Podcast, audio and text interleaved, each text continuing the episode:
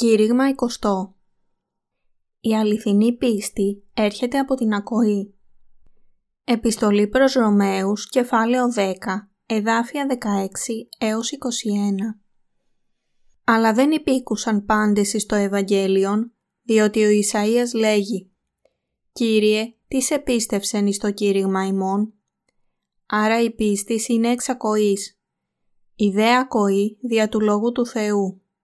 Λέγω όμως, μη δεν ήκουσαν. Μάλιστα. Ισπάσαν την γη, εξήλθεν ο φόγκος αυτών και εις τα πέρατα της οικουμένης οι λόγοι αυτών. Αλλά λέγω, μη δεν εγνώρισεν Ισραήλ. Πρώτος ο Μωυσής λέγει, εγώ θέλω σας παροξύνει η ζηλοτυπίαν με τους μη έθνος. Θέλω σας παροργήσει με έθνος ασύνετον. Ο δε Ισαΐας αποτολμά και λέγει «Ευρέθην παρά τον μη ζητούντον με, εφανερώθην εις τους μη ερωτώντας περί εμού». Προς δε τον Ισραήλ λέγει «Όλην την ημέραν εξέτεινα τα σχήρας μου, προς λαόν απειθούντα και αντιλέγοντα».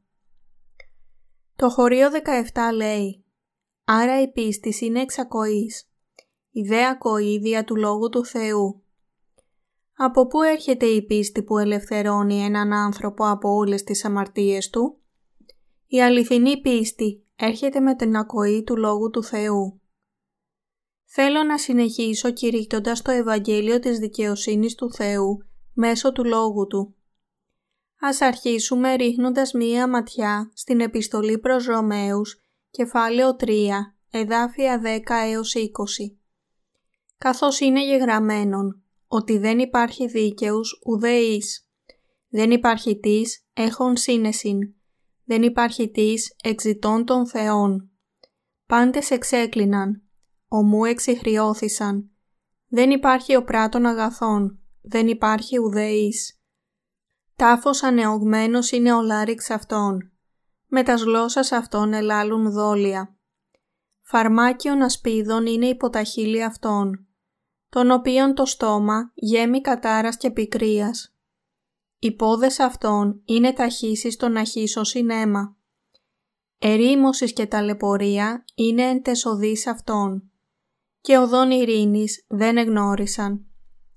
Δεν είναι φόβος Θεού έμπροσθεν των οφθαλμών αυτών. Εξεύρωμεν δε ότι όσα λέγει ο νόμος, λαλεί προς τους υπό των νόμων. Δια να εμφραχθεί παν στόμα και να γίνει πάσο κόσμος υπόδικος εις των Θεών. Διότι εξ έργων νόμου δεν θέλει δικαιωθεί ουδεμία σάρξ ενώπιον αυτού, επειδή δια του νόμου γίνεται η γνώριση της αμαρτίας. Πώς πρέπει να καταλάβουμε και να πιστέψουμε σε αυτές τις περικοπές για να λάβουμε σωτηρία; Αρχικά ούτε δίκαιοι υπήρξαν ούτε εκείνοι που ζητούσαν τον Θεό, αλλά όλοι ήταν αμαρτωλοί. Οι λάριγγες τους ήταν ανοιχτή τάφη. Οι γλώσσες τους ήταν όπως το δηλητήριο ενός δηλητηριώδους φιδιού. Απατηλές και γεμάτες κατάρα και πικρία. Τα πόδια τους ήταν γρήγορα στο να χύσουν αίμα. Δεν ήξεραν τον δρόμο της ειρήνης, ούτε είχαν τον φόβο του Θεού εμπρός στα μάτια τους. Και περπάτησαν μόνο στην πορεία της καταστροφής και της δυστυχίας τους. Κάθε ένας ήταν αμαρτωλός πριν γνωρίσει και πιστέψει στην δικαιοσύνη του Θεού και ο τρόπος που ανακάλυψαν ότι ήταν αμαρτωλοί ενώπιον του Θεού ήταν μέσω του νόμου. Πώς θα μπορούσαμε να γνωρίσουμε τις αμαρτίες μας χωρίς τον νόμο; Πώς θα μπορούσαμε να γνωρίσουμε τον Θεό; Φοβόμασταν ποτέ τον Θεό; Στην επιστολή προς Ρωμαίους κεφάλαιο 3, εδάφιο 18 λέει δεν είναι φόβος Θεού έμπροσθεν των οφθαλμών αυτών. Τον είδαν ποτέ τα μάτια της σάρκας μας. Ίσως να έχουμε κάποια ελαφρά αντίληψη της ύπαρξης του Θεού, αλλά ούτε τον είδαμε, ούτε τον φοβηθήκαμε. Πώς λοιπόν ανακαλύψαμε ότι ήμασταν αμαρτωλοί; Φτάσαμε να γνωρίζουμε την ύπαρξη του Θεού με την ακοή του γραπτού λόγου Του. Γι' αυτό η ακοή προέρχεται από τον Λόγο του Θεού. Ξέρουμε ότι ο Θεός δημιούργησε τον κόσμο επειδή έτσι γράφει η Γραφή. Εν αρχή επίησεν ο Θεός των ουρανών και την γην. Γένεσης κεφάλαιο 1, εδάφιο 1. Ακούγοντας αυτόν τον Λόγο του Θεού, γνωρίσαμε και πιστέψαμε στην ύπαρξή Του και πιστέψαμε ότι είναι ο δημιουργός ολόκληρου του σύμπαντος. Αν δεν ήταν ο Λόγος του Θεού, δεν θα υπήρχε κανένας που να ήξερε για Αυτόν, ούτε να τον φοβάται. Ούτε θα μπορούσαμε εμείς να ξέρουμε τις αμαρτίες μας χωρίς τον Λόγο του Θεού, ούτε ένας άνθρωπος. Με άλλα λόγια, βασικά ήμασταν χωρίς γνώση του Θεού. Λατρεύαμε μάταια πράγματα και δεν γνωρίζαμε τις αμαρτίες μας. Αλλά ο Θεός μας έδωσε τον νόμο και έτσι γνωρίσαμε τις αμαρτίες μας ενώπιον του Θεού. Ήταν η ακοή του λόγου του νόμου, όπως οι δέκα εντολές και τα 613 λεπτομερή άρθρα του νόμου που μας γνώρισαν τις ατέλειες και αμαρτίες μας. Χωρίς το λόγο του νόμου, κανένας δεν μπορεί να ξέρει ούτε καν τις αμαρτίες του. Σχεδόν κάθε καταδικασμένος πίσω από τα σίδερα της φυλακής θα ισχυριζόταν ότι δεν ξέρει ποιο είναι το έγκλημά του και γιατί είναι στη φυλακή. Πολλοί από αυτούς υποστηρίζουν ότι είναι αθώοι, ότι στάλθηκαν στην φυλακή άδικα και από λάθος. Χωρίς γνώση του νόμου του Θεού δεν μπορούμε να ξέρουμε τις αμαρτίες μας. Και λέμε, εγώ πάντα έτσι έκανα. Όλοι το ίδιο κάνουν. Πώς μπορεί αυτό να είναι αμαρτία; Μόνο βλέποντας και ακούγοντας τον νόμο του Θεού αναγνωρίσαμε τις αμαρτίες μας. Γνωρίσαμε ότι η λατρεία άλλων θεών, η μάταιη επίκληση του ονόματος του Θεού, η αποτυχία να τηρήσουμε το Σάββατο, ο φόνος, η μοιχεία, η κλοπή, το ψέμα, ο φθόνος, η αποτυχία μας να ζήσουμε σύμφωνα με το Λόγο του Θεού.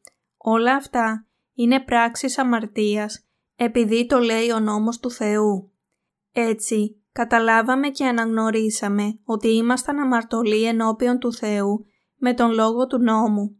Πριν από αυτόν τον νόμο δεν ξέραμε ούτε καν τις αμαρτίες μας. Συνειδητοποιώντας ότι είμαστε αμαρτωλοί, τι πρέπει να κάνουμε ενώπιον του Θεού; Πρέπει να ρωτήσουμε πώς μπορούν να συγχωρεθούν οι αμαρτίες μας. Με την ακοή του Λόγου του Θεού μαθαίνουμε τις αμαρτίες μας και αναγνωρίζουμε την ανάγκη μας για σωτηρία. Όπως ακριβώς ο πεινασμένος αισθάνεται την ανάγκη για τροφή, όσοι αναγνωρίζουν ότι έχουν παραβεί τον νόμο του Θεού και ξέρουν ότι είναι μεγάλη αμαρτωλή, αναγνωρίζουν την ανάγκη τους για σωτηρία. Έτσι, αρχίζουμε να ψάχνουμε τον Θεό και καταλαβαίνουμε την ανάγκη μας να πιστέψουμε στην δική Του δικαιοσύνη μέσω του Ιησού Χριστού που Τον έστειλε για μας. Καθώς η πίστη έρχεται με την ακοή, γνωρίζουμε τις αμαρτίες μας με την ακοή του Λόγου του Θεού. Τώρα ξέρουμε ότι είμαστε αμαρτωλοί.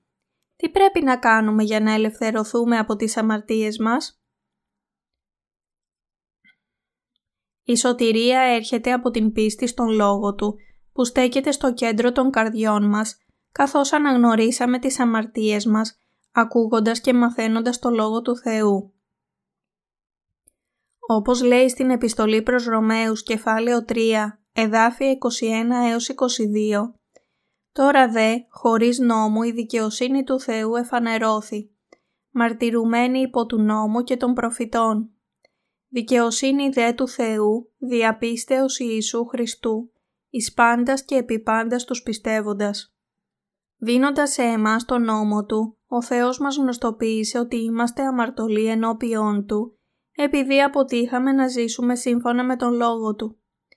Έχουμε συνεπώς δύο διαφορετικές ανάγκες, Θέλουμε να ζήσουμε σύμφωνα με τον νόμο, αλλά συγχρόνως επιδιώκουμε απελπισμένα την σωτηρία μας από την αμαρτία. Επειδή όμως χωρίς νόμο η δικαιοσύνη του Θεού εφανερώθη, εκείνοι που θα ελευθερωθούν από τις αμαρτίες τους πρέπει να βρουν λύτρωση με την πίστη τους σε αυτήν την δικαιοσύνη του Θεού και όχι στον νόμο. Ξέρουμε ότι αυτή η απελευθέρωση δεν έρχεται με την υπακοή του νόμου του Θεού, αλλά πιστεύοντας τη σωτηρία που δίνεται από τον Θεό, στην ίδια την δικαιοσύνη του Θεού που μας έχει σώσει μέσω του Ιησού Χριστού. Ποια λοιπόν είναι αυτή η δικαιοσύνη του Θεού και η σωτηρία Του; Είναι το Ευαγγέλιο του Ήδατος και του Πνεύματος που αναφέρεται στην Παλαιά και στην Καινή Διαθήκη. Το Ευαγγέλιο του Ήδατος και του Πνεύματος εμφανίζεται στην Παλαιά Διαθήκη ως σωτηρία με πίστη στο σύστημα θυσιών και στην Καινή Διαθήκη ως πίστη στο βάπτισμα του Ιησού και τον Σταυρό Του. Η επιστολή προς Ρωμαίους κεφάλαιο 3 εδάφια 21 έως 22 λέει «Μαρτυρουμένοι υπό του νόμου και των προφητών, δικαιοσύνη δε του Θεού διαπίστεως Ιησού Χριστού, εις πάντας και επί πάντας τους πιστεύοντας». Πώς λοιπόν μπορούμε να λάβουμε την δικαιοσύνη του Θεού; Μπορούμε να λάβουμε την δικαιοσύνη του Θεού γνωρίζοντας μέσω του Λόγου του Θεού που μαρτυρήθηκε από τον νόμο και τους προφήτες ότι ο Ιησούς είναι Θεός και σωτήρας μας και με το να σωθούμε από όλες μας τις αμαρτίες μέσω της πίστης μας σε Αυτόν. Με άλλα λόγια, λαβαίνουμε την δικαιοσύνη του Θεού πιστεύοντας το Λόγο Του που βεβαιώνεται από τον νόμο και τους προφήτες της Παλαιάς Διαθήκης. Ότι ο νόμος και οι προφήτες μαρτύρησαν το Λόγο του Θεού το λέει επίσης στα αρχικά κεφάλαια της επιστολής προς Ρωμαίους και της επιστολής προς Εβραίους. Η σωτηρία που υποσχέθηκε σε εμάς ο Θεός είναι το ότι ο Ιησούς ήρθε να μας ελευθερώσει. Αυτή η υπόσχεση, να σωθούν δηλαδή οι αμαρτωλοί που ήταν κάτω από τον νόμο και προορισμένοι για την καταστροφή τους, είχε γίνει από τον Θεό χιλιάδες χρόνια πριν επανειλημμένα είχε δώσει αυτήν την υπόσχεση μέσω πολλών δούλων του που ήρθαν πριν από εμάς και είχε αποκαλύψει πώς ακριβώς σκόπευε να την τηρήσει. Ας δούμε παραδείγματος χάρη μία περικοπή. Το Λεβιτικόν κεφάλαιο 16 εδάφιο 21 λέει «Και θέλει επιθέσει ο Ααρών τας δύο χείρας αυτού επί την κεφαλήν του τράγου του ζώντος και θέλει εξομολογηθεί επ' αυτού πάσα στας ανομίας των ιών Ισραήλ και πάσα στας παραβάσεις αυτών, καθόλας αυτών τας αμαρτίας και θέλει επιθέσει αυτάς εις την κεφαλήν του τράγου και θέλει αποστείλει αυτόν διαχειρός διορισμένου ανθρώπου εις την έρημον. Τα χωρία από την επιστολή προς Ρωμαίους κεφάλαιο 3 εδάφια 21 έως 22 που λένε ότι η δικαιοσύνη του Θεού μαρτυρήθηκε από τον νόμο και τους προφήτες σημαίνουν ότι η τέλεια σωτηρία του Ιησού αποκαλύφθηκε μέσω των θυσιών της Παλαιάς Διαθήκης, της κοινής και μέσω προφητών όπως ο Ισαΐας, η Εζεκίηλ, η Ερεμίας και Δανιήλ. Με άλλα λόγια, ο Θεός είχε ήδη αποκαλύψει μέσω του λόγου της Παλαιάς Διαθήκης πώς ακριβώς θα τηρούσε την υπόσχεσή του της σωτηρίας. Ότι θα το έκανε αυτό με την αποστολή του Ιησού Χριστού που θα αναλάβαινε όλες τις αμαρτίες του κόσμου με το βάπτισμά του, τον θάνατό του στη θέση μας στο Σταυρό και με αυτόν τον τρόπο θα πλήρωνε την ποινή όλων των αμαρτιών μας με το σώμα του. Όλα για την απελευθέρωσή μας από την αμαρτία μέσω της δικαιοσύνης του Θεού. Η σωτηρία μας λοιπόν δεν είναι από τον νόμο, αλλά από την πίστη μας στην δικαιοσύνη του Θεού. Τον ίδιο τον Ιησού Χριστό, όπως μαρτυρήθηκε από τον νόμο και τους προφήτες. Ο Θεός μας λέει ότι σωζόμαστε από τις αμαρτίες μας, πιστεύοντας την δική Του δικαιοσύνη που εκπληρώθηκε από τον Ιησού Χριστό. Η πίστη μας έρχεται από την ακοή αυτού του Λόγου του Θεού, του Λόγου του Ιησού Χριστού. Πώς μπορούμε να γνωρίσουμε και να πιστέψουμε ότι ο Ιησούς είναι ο σωτήρας μας; Ξέρουμε και πιστεύουμε ότι ο Ιησούς είναι ο σωτήρας μας με την ακοή του Λόγου του Θεού που λαλήθηκε στους δούλους Του. Ότι δηλαδή είχε υποσχεθεί να μας σώσει σύμφωνα με το σχέδιό Του και ότι ο Ιησούς ήρθε να μας σώσει σύμφωνα με αυτήν την υπόσχεση και σχέδιο. Όπως γράφει στο Δανιήλ κεφάλαιο 9 εδάφιο 24 «Εβδομήκοντα εβδομάδες διορίστησαν επί των λαών σου και επί την πόλην την Αγίαν σου, για να συντελεστεί η παράβασης και να τελειώσω είναι αμαρτίε και να γίνει εξηλαίωσης περί της ανομίας και να εισαχθεί δικαιοσύνη αιώνιος και να σφραγιστεί η όρασης και προφητεία και να χρηστεί ο Άγιος των Αγίων. Ο Θεός έχει θέσει 70 εβδομάδες για τον λαό Του Συνεχίζουμε με την παραπάνω περικοπή από το βιβλίο του Δανιήλ. Αυτό που περιγράφει η περικοπή είναι η ήττα του Ισραήλ από την Βαβυλώνα. Όταν ο Θεός αποφάσισε ότι οι Ισραηλίτες θα πήγαιναν εχμάλωτοι στη Βαβυλώνα και θα ζούσαν εκεί ως δούλοι για 70 έτη λόγω της ειδωλολατρείας τους. Όπως αποφασίστηκε από τον Θεό, οι Βαβυλώνοι επιτέθηκαν στον Ισραήλ και το συνέτριψαν και εκείνοι, ανίκανοι να αντισταθούν στην ερήμωση, παραδόθηκαν στους εισβολείς, που πήραν πολλούς Ισραηλίτες ως εχμάλωτους και τους έκαναν σκλάβους τους. Μεταξύ των εχμαλώτων που πάρθηκαν ήταν επίσης και οι σοφοί όπως ο Δανιήλ, τον οποίο ο Βαβυλώνιος βασιλιάς τον έκανε σύμβουλό του. Έτσι, με αυτόν τον τρόπο, ο Θεός τιμώρησε τους Ισραηλίτες για τις αμαρτίες τους. Επειδή όμως ήταν φιλεύσπλαχνος, δεν κράτησε την οργή του για πάντα, αλλά αντίθετα σχεδίασε να τους ελευθερώσει σε 70 έτη. Όταν ο Δανιήλ έκφρασε μετάνοια ενώπιον του Θεού εξ ονόματος του λαού του, προσευχήθηκε για το έλεος του και απελευθέρωση. Ο Θεός έστειλε έναν άγγελο που είπε αυτά τα λόγια. «Εβδομήκοντα εβδομάδες διορίστησαν επί των λαών σου και επί την πόλην την Αγίαν σου, δια να συντελεστεί η παράβασης και να τελειώσωσιν εαμαρτίε και να γίνει εξηλαίωσης περί της ανομίας και να εισαχθεί δικαιοσύνη αιώνιος και να σφραγιστεί όρασης και προφητεία και να χρηστεί ο Άγιος των Αγίων. Αυτή η περικοπή είναι η υπόσχεση του Θεού στον Δανιήλ, ότι θα συγχωρούσε όλες τις αμαρτίες του λαού σε 70 έτη, όταν θα τελείωναν οι παραβάσεις τους. Αποκαλύπτει επίσης εμάς την υποσχεμένη απελευθέρωση του Θεού μέσω του Ιησού Χριστού. Επειδή οι Ισραηλίτες έπραξαν πολλές αμαρτίες, ο Θεός έπρεπε να τους τιμωρήσει και με την ποινή της 70χρονης εχμαλωσίας ο Θεός συγχώρεσε όλες τις προηγούμενες αμαρτίες τους. Όταν η παράβαση λυτρωνόταν και έφτανε το τέλος των αμαρτιών, όλες οι αμαρτίες των Ισραηλιτών δεν θα υπήρχαν πλέον όταν θα γινόταν η διευθέτηση για την ανομία, θα ερχόταν η αιώνια δικαιοσύνη και η όραση και η προφητεία θα σφραγιζόταν. Θα εκπληρώνονταν όλοι οι λόγοι του Θεού που λαλήθηκαν στον Ιερεμία. Όλα αυτά θα τελείωναν μέσα στα 70 χρόνια εχμαλωσίας και στο 70ο έτος οι Ισραηλίτες θα επέστρεφαν στην πατρίδα τους. Αυτό είπε ο Θεός στον Δανιήλ μέσω του αγγέλου του. Αυτή η υπόσχεση ήταν μία υπόσχεση που έγινε στους Ισραηλίτες, αλλά έχει επίσης μία πνευματική σημασία.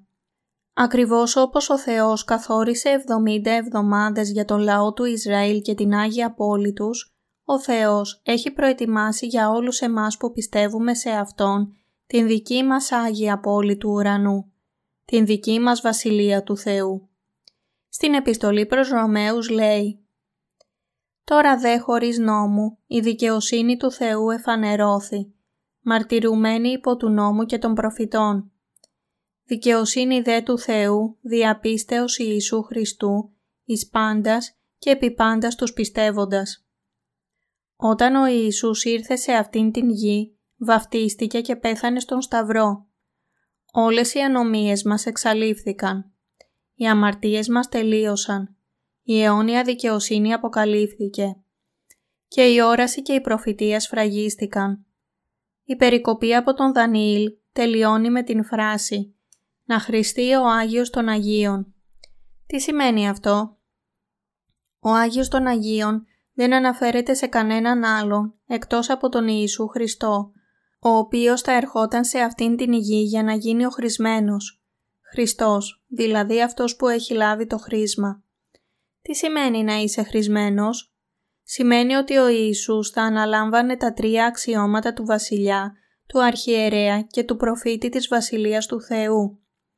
Ως βασιλιάς, αρχιερέας και προφήτης μας, ο Ιησούς θα εκπλήρωνε το θέλημα του Θεού που ήταν να μας ελευθερώσει από όλες τις αμαρτίες μας.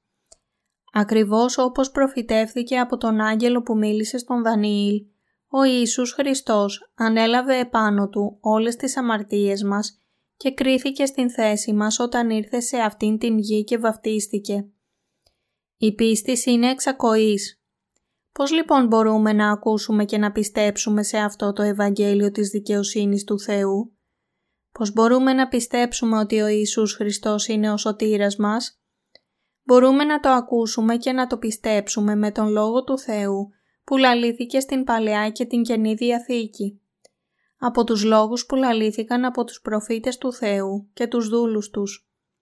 Γι' αυτό ο Παύλος είπε ότι η πίστη έρχεται με την ακοή και αυτή η πίστη έρχεται με την ακοή του Λόγου του Χριστού.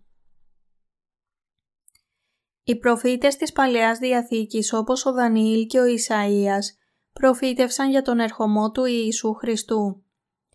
Ο Ισαΐας ειδικότερα προφήτευσε. «Αυτός, το όντι, τα ασθενεία Σιμών ευάστασε και τα θλίψη Σιμών επεφορτίστη και εφέρθη ως αρνίον επισφαγήν και ως πρόβατον έμπροσθεν του κύροντος αυτό άφωνον, ούτω δεν ίνιξε το στόμα αυτού. Ισαΐας κεφάλαιο 53 εδάφια 4 έως 6 Ποιος στην εποχή του Ισαΐα θα είχε πιστέψει ότι ο Ιησούς Χριστός θα γεννιόταν από Παρθένο για να έρθει σε αυτήν την γη, όσο πιο απλός ανάμεσα στους πιο απλούς, θα ζούσε 33 έτη, θα βαφτιζόταν, σταυρωνόταν και αναστενόταν από τον θάνατο την τρίτη ημέρα. Και όμως ο Ισαΐας είδε και προφήτευσε περίπου 700 έτη πριν από τον ερχομό του Ιησού ότι όλα αυτά θα πραγματοποιούνταν. Επιμαρτύρησε το γεγονός ότι ο Χριστός θα σήκωνε την θλίψη μας και όλες τις αμαρτίες μας. Γι' αυτό ο Παύλος χρησιμοποίησε συχνά τον λόγο της Παλαιάς Διαθήκης, γράφοντας την επιστολή προς Ρωμαίους, για να εξηγήσει πως οι δούλοι του Θεού έδωσαν μαρτυρία στο πόσο ο Ιησούς έγινε σωτήρας μας, ερχόμενος σε αυτήν την γη, αφαιρώντας όλες τις αμαρτίες μας και σωζοντάς μας με την δικαιοσύνη του Θεού. Επειδή όλοι αμάρτησαν, Στην επιστολή προς Ρωμαίους κεφάλαιο 3 εδάφια 23 έως 24 λέει «Επειδή πάντες ήμαρτον και υστερούνται τις δόξες του Θεού, δικαιούνται δε δωρεάν με την χάριν αυτού, δια της απολυτρώσεως της εν Χριστώ Ιησού. Επειδή γεννηθήκαμε στην αμαρτία και όλοι έχουμε αμαρτήσει ενάντια στον Θεό, υστερούμαστε την δόξα Του και την βασιλεία Του αλλά δικαιωθήκαμε δωρεάν με την χάρη του Θεού μέσω της λύτρωσης του Ιησού Χριστού. Η δικαίωσή μας ήταν δωρεάν, χωρίς καμία πληρωμή.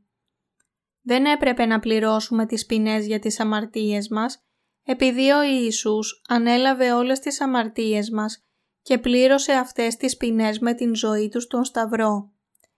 Όλα για να ελευθερώσει όσους από εμάς θα άκουγαν και θα πίστευαν σε Αυτόν.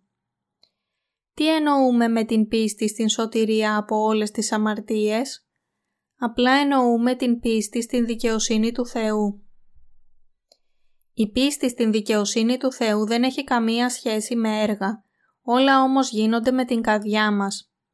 Δικαιωνόμαστε με την ακοή του Λόγου του Κυρίου μας και με πίστη σε Αυτόν με την καρδιά μας. Για να μας σώσει από τις αμαρτίες μας, ο Κύριος μας ήρθε σε αυτήν την γη Έγινε ο αμνός του Θεού που σήκωσε όλες τις αμαρτίες του κόσμου με την βάπτισή του από τον Ιωάννη τον Βαπτιστή και πέθανε στον Σταυρό. Την τρίτη ημέρα αναστήθηκε από τον θάνατο και τώρα κάθεται στα δεξιά του Θεού Πατέρα. Ο Ιησούς ανέλαβε επάνω του όλες τις αμαρτίες του κόσμου. Κατέβαλε με την ζωή του την τιμή για την τιμωρία των αμαρτιών μας και αναστήθηκε από τον θάνατο. Όλα για να μας σώσει από το δικό μας βέβαιο θάνατο. Σωζόμαστε με την πίστη σε αυτό. Η σωτηρία μας έρχεται από την πίστη και η πίστη μας έρχεται με την ακοή του γραπτού Λόγου του Θεού και η ακοή μας έρχεται από τον Λόγο του Χριστού. Η πίστη είναι εξακοής. Πιστεύουμε με την καρδιά μας. Οι διάνοιές μας είναι για την γνώση, ενώ τα σώματά μας είναι για την εργασία και οι καρδιές μας είναι για να πιστεύουμε. Τι λοιπόν θα έπρεπε να πιστέψουμε με την καρδιά μας και πώς; Με την ακοή του Λόγου του Θεού μπορούμε να ακούσουμε το Ευαγγέλιό Του και με την ακοή του Ευαγγελίου Του μπορούμε να έχουμε πίστη και έχοντας πίστη μπορούμε να σωθούμε. Όταν πιστεύουμε, πιστεύουμε με τον Λόγο του Θεού. Δηλαδή πιστεύουμε στον γραπτό Λόγο που διακηρύττει ότι ο Χριστός ανέλαβε όλες τις αμαρτίες μας με το βάπτισμά Του, τις σήκωσε, πέθανε στον Σταυρό και αναστήθηκε από τον θάνατο. Να έχεις πίστη στον Λόγο του Θεού σημαίνει να έχεις πίστη στην δική Του δικαιοσύνη. Έτσι, η πίστη χωρίς την ακοή του Λόγου του Θεού είναι ανώφελη και άχρηστη. Αξιώσεις όπως ότι ο Θεός αποκαλύφθηκε μέσω ονείρων και άλλων απροσδιόριστων πραγμάτων είναι όλες ψέματα. Σωζόμαστε με την πίστη και την πίστη μόνο. Ας διαβάσουμε μία φορά ακόμα από την προς Ρωμαίους, κεφάλαιο 3, εδάφια 24 έως 26. Δικαιούνται δε δωρεάν με την χάριν αυτού δια της απολυτρώσεως της εν Χριστώ Ιησού, τον οποίον ο Θεός προέθετο μέσον εξηλαιώσεως δια της πίστεως, εν το αίματι αυτού προσφανέρωσιν της δικαιοσύνης αυτού, δια την άφεση των προγενωμένων αμαρτημάτων, δια της μακροθυμίας του Θεού προσφανέρωσιν της δικαιοσύνης αυτού εν το παρόντι καιρό, δια να είναι αυτός δίκαιος και να δικαιώνει τον πιστεύοντα εις τον Ιησούν. Αμήν. Ο Κύριος μας έγινε ο εξυλασμός για τις αμαρτίες μας. Εξαιτίας των αμαρτιών μας γίναμε εχθροί του Θεού, αλλά ο Ιησούς αποκατέστησε την σχέση μας με τον Θεό, με το να γίνει ο εξυλασμός για τις αμαρτίες μας με το βάπτισμα, τον θάνατο και την Ανάστασή Του. Στη μέση της περικοπής προς Ρωμαίους κεφάλαιο 3 εδάφιο 25 διαβάζουμε τα εξής.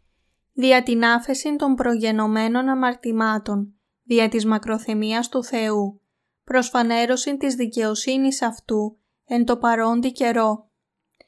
Αυτή η περικοπή μας λέει ότι ο Θεός περίμενε με υπομονή πολύ μεγάλο χρόνο και ότι θα περιμένει ως την ημέρα της κρίσης. Όσοι πιστεύουν στον Ιησού Χριστό Όσοι πιστεύουν στην σωτηρία μέσω του ύδατος και του αίματος, όσοι πιστεύουν στην σωτηρία του Ιού που έγινε ο εξυλασμός στον Πατέρα Θεό, όλες οι αμαρτίες τους διαγράφτηκαν από τον Θεό. Άφεση των αμαρτιών σημαίνει ότι ο Θεός έχει διαγράψει τις αμαρτίες όσων ακούνε και πιστεύουν στον Λόγο του Θεού και του Ευαγγελίου Του. Των ίδιων ανθρώπων που πιστεύουν στο βάπτισμα του Ιησού και το αίμα τους στον Σταυρό. Μπορεί να τρικλίζουμε κατά διαστήματα στην ζωή μας, αλλά αυτό οφείλεται στην αδυναμία της σάρκας και του μυαλού μας. Όμως, εφόσον δεν αρνούμαστε την σωτηρία του Ιησού, ο Θεός δεν θα δει όλες αυτές τις αμαρτίες ως αμαρτίες. Με άλλα λόγια, ο Θεός δεν εξετάζει τις αμαρτίες όσων σώζονται με πίστη στο είδωρ και το αίμα του Ιησού Χριστού στις καρδιές τους, αλλά τις προσπερνά. Γιατί λοιπόν προσπερνά ο Θεός τις αμαρτίες μας, πώς μπορεί να αγνοήσει τέτοιες αμαρτίες; Αυτός που είναι ο Άγιος και Δίκαιος Θεός, αυτό συμβαίνει επειδή ο Χριστός ήρθε σε αυτόν τον κόσμο και βαφτίστηκε. Επειδή ο Ιησούς καθάρισε όλες τις αμαρτίες του κόσμου με το βάπτισμα και τη σταύρωσή Του, γι' αυτό ο Θεός προσπερνά τις προγενόμενες αμαρτίες μας. Οι προγενόμενες αμαρτίες μας αναφέρονται μόνο στην προπατορική αμαρτία μας. Όχι. Επειδή ενώ μπορεί να φαίνονται ως η προπατορική αμαρτία μας, για τον Πατέρα μας αιώνιο Θεό όλα ανήκουν στο παρελθόν. Από την προοπτική της αιωνιότητας, ο χρόνος σε αυτόν τον κόσμο εμφανίζεται πάντα ως παρελθόν. Αυτός ο κόσμος έχει αρχή και τέλος, αλλά ο Θεός είναι αιώνιος και έτσι. Όταν συγκρίνουμε τον δικό Του χρόνο με τον δικό μας κοσμικό χρόνο, όλες οι αμαρτίες του κόσμου φαίνονται ενώπιον Του ότι έχουν διαπραχθεί στο παρελθόν. Δια την άφεση των προγενωμένων αμαρτημάτων, δια της μακροθυμίας του Θεού, προσφανέρωση της δικαιοσύνης Αυτού, εν το παρόντι καιρό. Για αυτό ο Θεός δεν βλέπει τις αμαρτίες μας, όχι επειδή δεν έχει μάτια για να δει τις αμαρτίες μας, αλλά δεν τις βλέπει επειδή ο Υιός Του, Ιησούς Χριστός, έχει πληρώσει τις ποινές των αμαρτιών μας.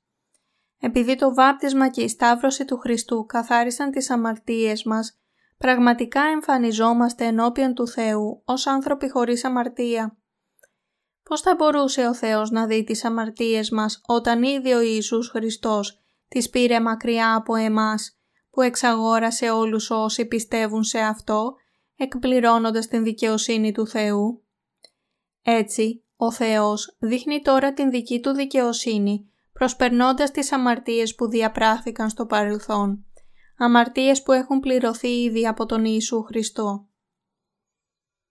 Η πίστη στην δικαιοσύνη του Θεού έρχεται με τον Λόγο του Χριστού, επειδή ο Λόγος του Χριστού περιέχει την ίδια την δικαιοσύνη του Θεού. Δείχνοντας την δικαιοσύνη Του, ο Θεός παρουσίασε όχι μόνο την δική Του δικαιοσύνη, αλλά και την δικαιοσύνη όσων πιστεύουν στον Ιησού Χριστό. Ο Θεός μας απελευθέρωσε όλους από τις αμαρτίες μας και εμείς επίσης πιστεύουμε με τις καρδιές μας ότι ο Ιησούς ανέλαβε όλες τις αμαρτίες μας. Γι' αυτό έχουμε γίνει χωρίς αμαρτία και δίκαιοι, επειδή έχουμε φορέσει την ίδια την δικαιοσύνη του Χριστού. Γαλάτας κεφάλαιο 3, εδάφιο 27 Επειδή και ο Θεός και εμείς είμαστε δίκαιοι, είμαστε όλοι μαζί μια οικογένεια και εσείς και εγώ είμαστε παιδιά Του. Πιστεύετε σε αυτές τις όμορφες ειδήσεις; Αυτό σημαίνει ότι έχουμε κάτι δικό μας για το οποίο μπορούμε να καυχηθούμε; Φυσικά όχι. Τι δικό μας υπάρχει για να καυχηθούμε για αυτό, όταν στην πραγματικότητα η σωτηρία μας είναι δυνατή μόνο με την ακοή και την πίστη στον Λόγο του Χριστού. Σωθήκαμε λόγω των έργων μας. Τι υπάρχει για να καυχηθούμε; Τίποτε. Σωθήκατε επειδή παρευρίσκεστε στις πρωινές συνάξεις των εκκλησιών. Σωθήκατε επειδή δεν απουσιάζετε από την εκκλησία ούτε μία Κυριακή. Σωθήκατε επειδή αποφασίσατε να προσφέρετε δέκατα. Φυσικά όχι. Αυτά όλα είναι έργα και η πίστη που βασίστηκε στα έργα ή και που συμπληρώθηκε με έργα είναι λανθασμένη πίστη. Σωθήκαμε από τις αμαρτίες μας μόνο πιστεύοντας την δικαιοσύνη του Θεού με την καρδιά μας. Η πίστη έρχεται με την ακοή και η σωτηρία έρχεται με την πίστη στον Λόγο του Χριστού. Το να προσπαθούμε να λάβουμε την άφεση των αμαρτιών με προσευχές μετάνοιας αφού πιστέψαμε στον Ιησού είναι και αυτό μία ψεύτικη πίστη. Επειδή η αληθινή πίστη έρχεται μόνο πιστεύοντας την δικαιοσύνη του Θεού, όχι από τα έργα του νόμου. Όπως λέει ο Λόγος του Θεού, πού λοιπόν η καύχησης, εκλειστεί έξω, δια ποιου νόμου, των έργων, ουχή, αλλά δια του νόμου της πίστεως. Συμπεραίνομεν λοιπόν ότι ο άνθρωπος δικαιούται δια της πίστεως χωρίς των έργων του νόμου. Ή των Ιουδαίων μόνον είναι ο Θεός. Ουχή δε και των εθνών, ναι και των εθνών. Τόσο για τους Ιουδαίους όσο και για τους εθνικούς η σωτηρία έρχεται με την ακοή και την πίστη στις καρδιές τους ότι ο Ιησούς Χριστός τους έχει σώσει με το είδωρ και το αίμα Του. Σωζόμαστε από τις αμαρτίες μας όταν πιστεύουμε στην δικαιοσύνη του Θεού. Όταν πιστεύουμε σε αυτήν την δικαιοσύνη που είναι ο Ιησούς Χριστός, σωζόμαστε από τις αμαρτίες μας. Ο Θεός γίνεται πατέρας μας και εμείς γινόμαστε παιδιά Του. Αυτή είναι η σωτηρία με την πίστη στην δικαιοσύνη του Θεού, με την ακοή και την πίστη στον Λόγο του Χριστού. Η πίστη μας έρχεται πιστεύοντας την δικαιοσύνη του Θεού. Η σωτηρία μας έρχεται με την πίστη μας στον Λόγο του Χριστού. Πιστεύετε λοιπόν ότι ο Χριστός ήρθε σε αυτήν την γη ως σωτήρας σας, που με το βάπτισμά του ανέλαβε όλες τις αμαρτίες του κόσμου ως εξυλασμός στον Θεό και ότι πέθανε στον Σταυρό, αναστήθηκε από τον θάνατο την τρίτη ημέρα και κάθεται στα δεξιά του Πατέρα.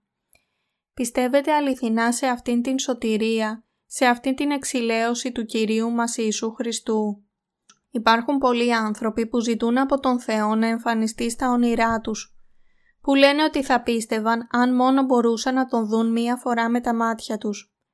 Μερικοί υποστηρίζουν ακόμα ότι έχουν δει τον Ιησούς στα όνειρά τους, ότι τους είπε να κάνουν αυτό και εκείνο, να χτίσουν μία εκκλησία εδώ, ένα κέντρο προσευχής εκεί κτλ. Συνήθως όμως κάτι που απαιτεί χρήματα και εξαπατημένοι από τέτοιες ψεύτικες αξιώσεις, πολλοί παραπλανούνται και παραστρατούν. Υπάρχουν πάρα πολλά λυπηρά συμβάντα σε αυτόν τον χριστιανικό κόσμο. Πρέπει να συνειδητοποιήσετε ότι όλα αυτά δεν είναι έργα του Κυρίου μας, αλλά του ίδιου του διαβόλου. Αν ίσως συμβεί να δείτε τον Ιησού στο όνειρό σας, μην το πάρετε πάρα πολύ σοβαρά. Τα όνειρα είναι μόνο όνειρα. Ο Ιησούς δεν είναι κάποιος που θα εμφανιζόταν ενώπιον σας με τέτοιο τρόπο. Ιδάλλως δεν θα υπήρχε ανάγκη για την βίβλο. Αν ο Ιησούς εμφανίζεται ενώπιον μας έστω και μία φορά, τότε πρέπει να κλείσουμε την βίβλο, επειδή δεν υπάρχει πλέον καμία ανάγκη για αυτήν. Αλλά αυτό θα έχει καταστρεπτική επίδραση στο έργο της σωτηρίας του Χριστού. Αν επρόκειτο να πιστέψουμε στον Ιησού χωρίς την βίβλο, εκείνος θα έπρεπε να εμφανίζεται στον καθέναν. Αλλά δεν υπάρχει ανάγκη για αυτό, επειδή ο Κύριος μας έχει ικανοποιήσει ήδη όλες τις απαιτήσεις της σωτηρίας. Γι' αυτό η πίστη έρχεται ακούγοντας και πιστεύοντας το Λόγο του Χριστού. Έχουν ακούσει λοιπόν όλοι οι άνθρωποι για τον Ιησού Χριστό; Μπορεί να έχουν ακούσει για το όνομα του Ιησού Χριστού, αλλά δεν έχουν ακούσει όλοι τους το αληθινό Ευαγγέλιο. Γι' αυτό ο Παύλος ρώτησε «Και πώς θέλουν να ακούσει χωρίς να υπάρχει ο κηρύττων» Γι' αυτό πρέπει να κηρύξουμε το Ευαγγέλιο που περιέχει την δικαιοσύνη του Θεού. Αλλά με τι και πώς. Δεν είναι σημαντικό με ποια μέθοδο ή πώς κηρύττεται το Ευαγγέλιο. Όλες οι μέθοδοι διάδοσης των καλών νέων μέσω του προφορικού λόγου ή των έντυπων υλικών πρέπει να χρησιμοποιηθούν. Η πίστη έρχεται με την ακοή και η ακοή έρχεται με τον Λόγο του Χριστού. Τα έντυπα που κηρύττουν το Ευαγγέλιο μπορούν επίσης να οδηγήσουν τους αναγνώστες στην αληθινή πίστη. Ανεξάρτητα από την μέθοδο, πρέπει να θυμάστε ότι η πίστη μπορεί να έρθει μόνο με την ακοή και η ακοή μόνο με το κήρυγμα των καλών ειδήσεων. Αν πραγματικά έχετε στην καρδιά σας πίστη στον Λόγο του Θεού, τότε θα ξέρετε ότι είστε αληθινός χριστιανός. Ελπίζω και προσεύχομαι ότι το ξέρετε αυτό, ότι έχετε σωθεί από τις αμαρτίες σας. Ελπίζω επίσης και προσεύχομαι ότι θα κρατηθείτε στον λόγο του ύδατος και του πνεύματος. Ας ολοκληρώσουμε λοιπόν τη συζήτησή μας, διαβάζοντας μαζί από την επιστολή προς Ρωμαίους, κεφάλαιο 10, εδάφιο 17.